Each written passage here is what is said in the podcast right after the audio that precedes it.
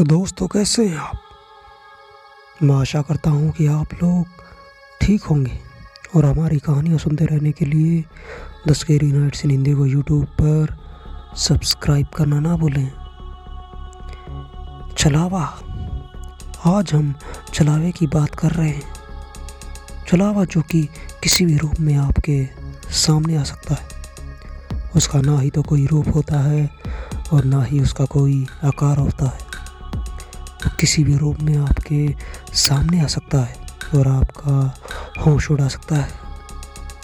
ऐसी ये कहानी विक्रम के साथ घटी थी।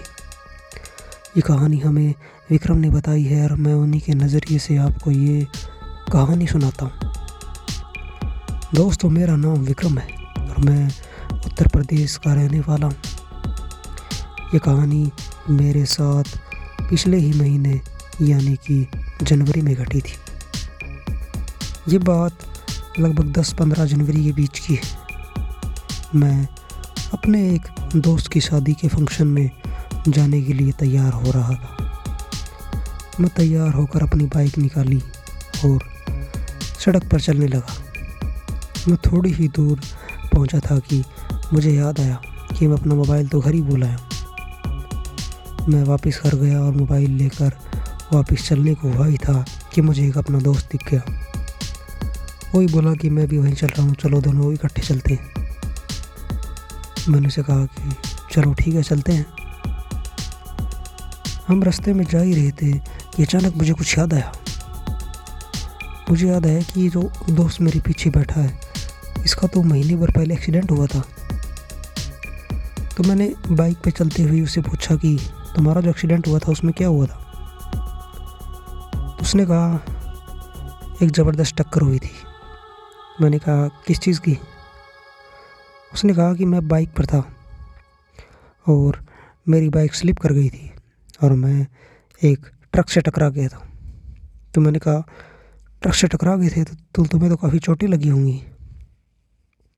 वो खामोश हो गया और कुछ भी नहीं बोला। मैंने कहा, अरे बताते क्यों नहीं? कहाँ लगी थी? तो उसने कहा कि वो टक्कर इतनी ज़ोरदार थी कि उसमें मेरा सर फट गया था और इतना ही नहीं, ट्रक का टायर मेरे सर के ऊपर से गुज़र गया था। मैं हंसने लगा और कहने लगा, अरे, ट्रक का टायर तेरे सर के ऊपर से गुजर जाता तो तू ज़िंदा होता। तो एक मायूसी में बोला, कि ज़िंदा ही तो नहीं हूँ। मैं पीछे पलटा और कहा, कि क्या? तुरंत ही मैंने बाइक वहाँ रोक ली और वो मुझे एक अजीब सी नज़रों से घूरने लगा। मैंने कहा, क्या बकवास कर रहा है तुम?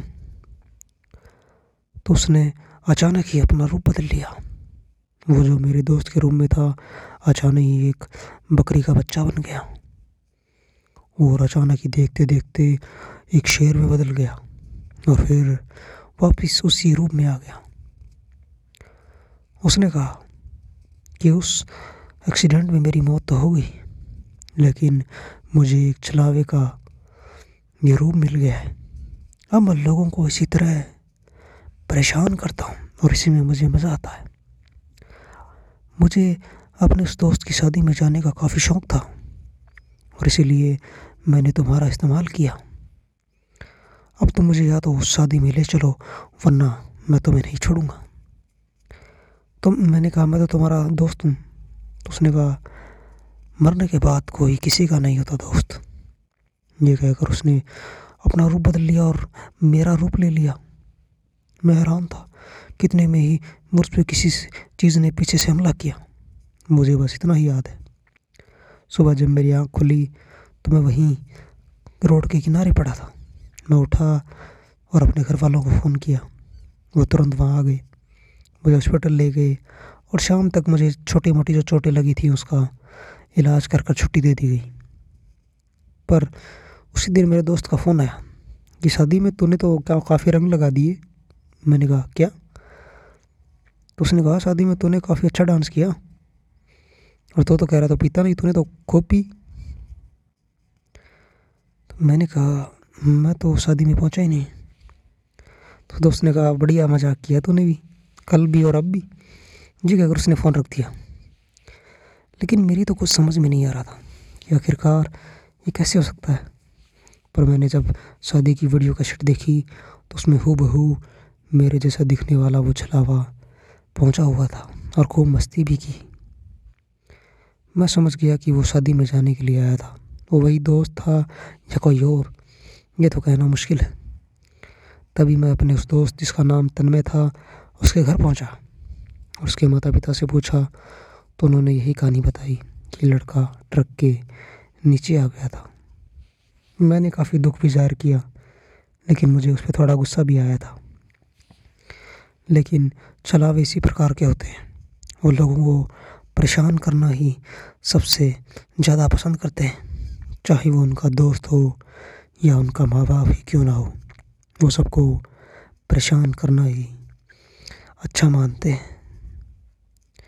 तो ये थी दोस्ती, हमारी पहली कहानी कि किस तरह चलावा आपको परेशान कर सकता है। आज की दूसरी कहानी भी चलावे के बारे में ही है। अंकित नाम का एक लड़का, जिसके कि माता पिता दोनों गुजर चुके थे, अपने नाना जी के साथ ही रहता था। वो खेती में हाथ बटाया करता था और साथ में ही पढ़ाई में काफ़ी अच्छा था। पढ़ने लिखने में काफ़ी होशियार था और अपनी पढ़ाई लिखाई के साथ खेती बाड़ी में भी पूरा सहयोग देता था। एक दिन की बात है। उसके नाना जी को किसी ज़रूरी काम से बाहर जाना पड़ा। तो उसके नाना जी उसे कह गए कि आज खेती का काम थोड़ा ज़्यादा है। मज़दूरों से तुम काम करवा लेना, संभाल लेना। जैसे मज़दूर आए, उनके साथ ही रात को तकरीबन दस ग्यारह बजे वापस आ जाना। तो अंकित ने कहा, ठीक है। रात होते ही अंकित मज़दूरों के साथ वहाँ पहुँच गया। मज़दूरों ने काफ़ी टाइम तक काम किया और काम करने के बाद लगभग साढ़े दस, ग्यारह बज गए तो उन्होंने चलने की बात कही। तो अंकित बोला हाँ हाँ चलते हैं। तुम चलो, आगे मैं थोड़ा सा एक काम सेट करके आता हूँ। लेकिन उनमें से एक बुज़ुर्ग ने कहा कि, तुम यहाँ अकेले मत रुको, यहाँ पर अकेले रुकना ठीक नहीं। तो अंकित ने कहा कुछ नहीं होगा चाचा आप चलिए मैं आता हूँ चाचा ने कहा आना या ना आना तुम्हारी मर्ज़ी चेतावनी दे रहा मेरा फ़र्ज़ था मैंने तुम्हें चेतावनी दे दी ये कहकर बुज़ुर्ग वहाँ से चल पड़े और उनके साथ बाकी मज़दूर भी वहाँ पर तेज़ी से चल पड़े अंकित कुछ काम कर ही रहा था कि उसे सामने से एक कुत्ता दिखाई पड़ा कुत्ता अंकित के पास आया और अंकित के गोल चक्कर काटने लगा अंकित को यह थोड़ा अजीब लगा। उसने उस कुत्ते को भगाने के लिए एक डंडी उठाई। लेकिन वो कुत्ता अंकित की तरफ़ देखकर घूरने लगा। तो अंकित को ये अब अजीब लगने लगा था। उसे भी अब थोड़ा सा डर लगने लगा था। अंकित ने सोचा कि ये इस तरह मुझे क्यों घूर रहा है? तभी अंकित ने पास में पड़ा एक पत्थर का टुकड़ा उठाया और कुत्ते की तरफ़ जैसे ही फेंका वो कुत्ता देखते ही देखते इंसान में बदल गया और उस पत्थर को हाथ से पकड़ लिया और वापसी अंकित की तरफ़ दे मारा और अंकित के सर में लगा। अंकित को हल्की सी चोट आ गई, लेकिन अंकित को अब गुस्सा भी आ गया था। अंकित ने उसका सामना करने की जैसे कि होड़ लगा ली थी, वो उसकी तरफ़ भागा, लेकिन वो हुआ अचानक ही उसके नाना जी के रूप में आ गया। और बोला, अंकित बेटे तुम क्या कर रहे हो? अंकित उनके पास जाकर बोला, आखिर आखिर तुम कौन हो? तो अचानक ही छलावा अपने असली रूप में आ गया। वो रूप बड़ा ही भयानक था। अंकित ने हमें बताया कि वो उस रूप को याद कर कर आज भी सपनों में सहम उठता है। उसके पूरे शरीर पे काले वाले बाल थे और उसका चेहरा बिल्कुल ही सफ़ेद पड़ चुका था और उसकी आँखें लाल हो चुकी थी।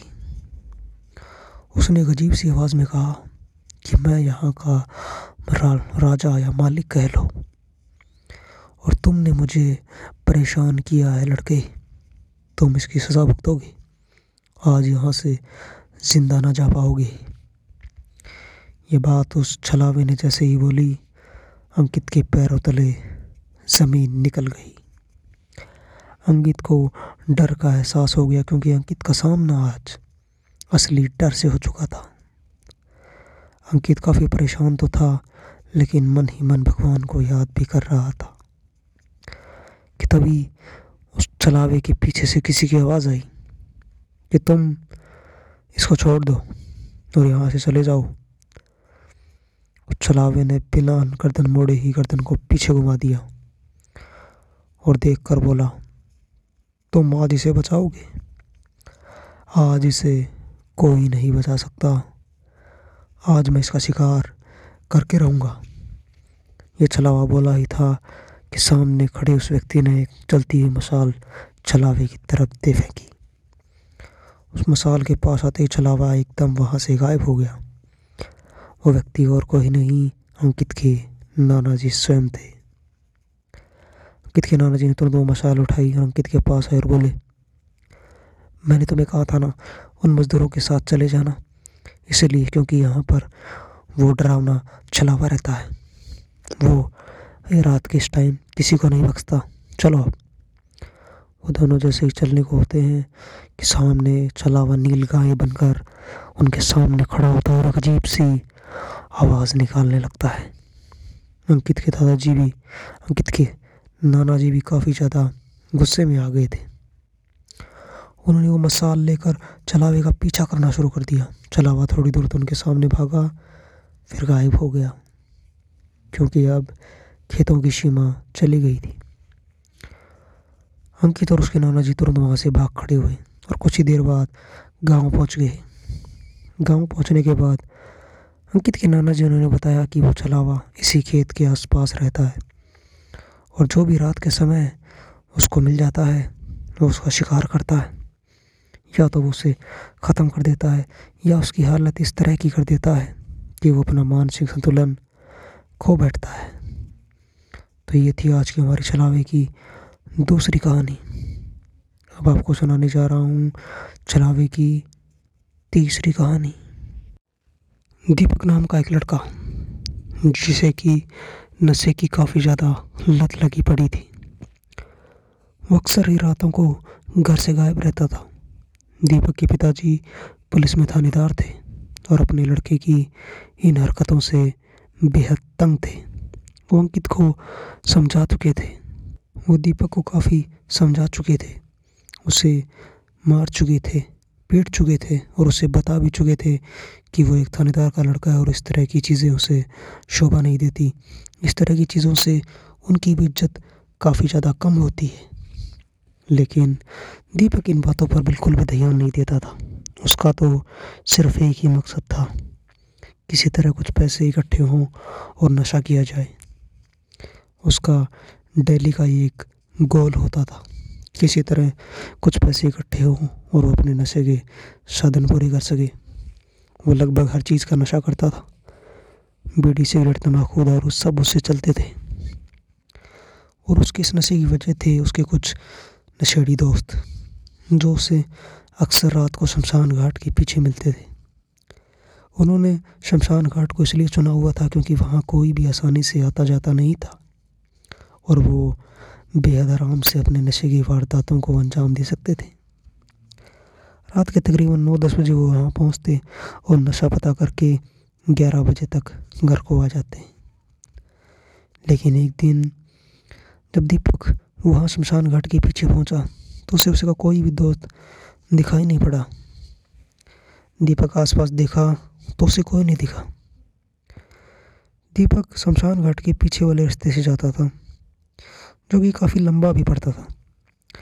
क्योंकि आज दीपक अकेला था तो उसने सोचा क्यों ना जल्दी वापस चला जाए। उसे डर इतना नहीं लगता था। तो उसने शमशान घाट के अंदर से ही जाने का फैसला किया। शमशान घाट के अंदर से जैसे ही जा रहा था कि इस बीच रास्ते में कोई व्यक्ति खड़ा था, जो कि दीपक की तरह पीठ किए हुआ था। दीपक उसके पास पहुँचा। तो उसने कहा, क्यों भाई, कौन हो? इस समय यहाँ क्या कर रहे हो? उस व्यक्ति ने कोई उत्तर नहीं दिया। तो दीपक उसके साइड से सीधा निकल गया और चलते चलते दीपक का ध्यान गया कि वो व्यक्ति जो पीछे खड़ा था अब सामने भी खड़ा है। दीपक ने पीछे मुड़ के देखा तो व्यक्ति अब वहाँ नहीं था। दीपक सोच में पड़ गया कि बिना कोई चलते फिरते दिखते वो मेरे सामने अचानक प्रकट कैसे हो गया। दीपक उसके पास गया और कह, बोलने लगा, तुम तुम कौन हो? उस व्यक्ति ने अचानक ही अपनी गर्दन पीछे घुमाई। तो दीपक की एक चीख उस पूरे कब्रिस्तान के सन्नाटे को तोड़ उठी। वो कोई और नहीं, दीपक खुद था। दीपक की तरह शकल वाला वो व्यक्ति आखिर कौन था? क्या वो असली था या ये दीपक असली था? इस बात का पता अब दीपक को भी नहीं था। दीपक की चीख निकल गई और वो वहाँ से भाग खड़ा हुआ। लेकिन भागते भागते उसे एहसास हुआ कि उसके साथ साथ कोई दौड़ रहा है। दीपक ने जब अपनी नज़रें घुमाई तो दीपक की तरह ही दिखने वाला एक सेम लड़का मुस्कुराता हुआ उसके साथ चल रहा है। थोड़ी ही दूर आगे चलने के बाद दीपक जैसे ही कब्रिस्तान के गेट के पास पहुँचा, किसी ने उसके पैर पकड़ लिए। दीपक अपने पैरों को छुटाने की कोशिश कर ही रहा था कि वो व्यक्ति दीपक के सामने आकर खड़ा हो गया। अब उसकी शक्ल दीपक जैसी नहीं थी, बल्कि उसके दोस्त कार्तिक जैसी थी। उसका दोस्त कार्तिक, जो कि काफ़ी बड़ा नशेड़ी था, जिसकी आँखें वैसे भी नशे में लाल रहती थी, अब उसकी आँखें किसी बल्लभ की तरह जल रही थी। और वो दीपक के पास आके बोला, क्यों दीपक? आज कुछ नहीं पिएगा क्या? ये बोलकर उसने दीपक को एक तगड़ा तमाचा मारा और दीपक वहीं बेहोश होकर गिर पड़ा। थोड़ी देर बाद उसे होश आया तो दीपक एक बार फिर डर उठा, क्योंकि वो लड़का दीपक के बिल्कुल सामने बैठा था। जैसे ही दीपक को होश आया, उसने हिम्मत जुटाई और खड़ा होकर वहाँ से भाग लिया। वो गेट के बाहर निकल गया, लेकिन जैसे वो पार निकला, पीछे से उसे एक आवाज़ आई कि दीपक, मैं भी तुम्हारी तरह ही नशे करता था। और अपने नशे के चक्कर में अपनी ज़िंदगी गवा दी। एक दिन नशे की हाई डोज से मेरी जान चली गई। तुम इस तरह ना मरो, इसलिए मैंने तुम्हें समझाया है। आगे से अगर यहाँ आसपास भी नशा करते दिखे तो तुम्हें भी इस कब्रिस्तान का बना के रख दूँगा। इस बात को सुनकर दीपक का भी सहम उठा और घर भाग गया। कुछ ही दिनों बाद उसके पिताजी काफ़ी प्रसन्न दिखे। उसके पिताजी काफ़ी हैरान भी थे और उससे भी ज़्यादा खुश भी थे, क्योंकि दीपक पढ़ लिखने में अब काफ़ी तेज हो गया था। उसने सारे नशे पत्ते छोड़ दिए थे। और उसी साल छः महीने बाद वो अपनी क्लास में फ़र्स्ट आया था, क्योंकि वो छलावा जो उसे दिखा था, जिसने उसकी पूरी ज़िंदगी बदल कर रखती थी। असल में वो गाँव का एक लड़का था। वो गाँव का एक पढ़े लिखे घर का पढ़ा लिखा लड़का था, लेकिन कुछ बुरी संगतियों में पढ़कर उसने नशे को अपना सफ़र बना लिया। वो दिन रात नशे में पागल रहता और हमेशा नशे के लिए इधर उधर भटकता रहता। एक दिन नशा ना मिलने के कारण उसने कहीं पे चोरी कर ली।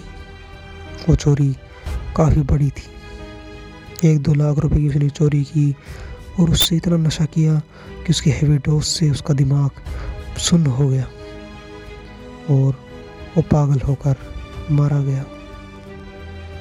उस दिन के बाद से उस कब्रिस्तान में कई लोगों ने उसकी आवाज़ें सुनी हैं, लेकिन दीपक ने उसे अपनी आँखों से देख भी लिया था और दीपक को उसने एक ऐसा संदेश या सीख दे दी थी जिसके बाद दीपक की ज़िंदगी पूरी तरह बदल गई थी। तो देखा दोस्तों आपने चलावा किस तरह कई बार कुछ ऐसी सीख भी हमें दे सकता है, जो कि हमारी ज़िंदगी बदल जाए। छलावा आमतौर पर एक परेशान करने वाला भूत होता है। ये व्यक्तियों को परेशान करता है, लेकिन इसके मारने की घटनाएँ इतनी हमने नहीं सुनी। इसका मुख्य काम लोगों को परेशान करना ही होता है इसने दीपक की ज़िंदगी को पूरी तरह बदल दिया। तो कैसी लगी आपको हमारी ये कहानियाँ? कमेंट में ज़रूर बताइएगा। और the scary nights in Hindi को यूट्यूब पर सब्सक्राइब करना ना भूलें। दोस्तों, हमारी ये कहानियाँ आप हेडफोन ऐप पर स्पॉटिफाई पर और गाना पर भी सुन सकते हैं। मैं हूँ कहानीकार सुनील। ऐसी ही कहानियाँ हम आगे भी लाते रहेंगे। तब तक के लिए अलविदा।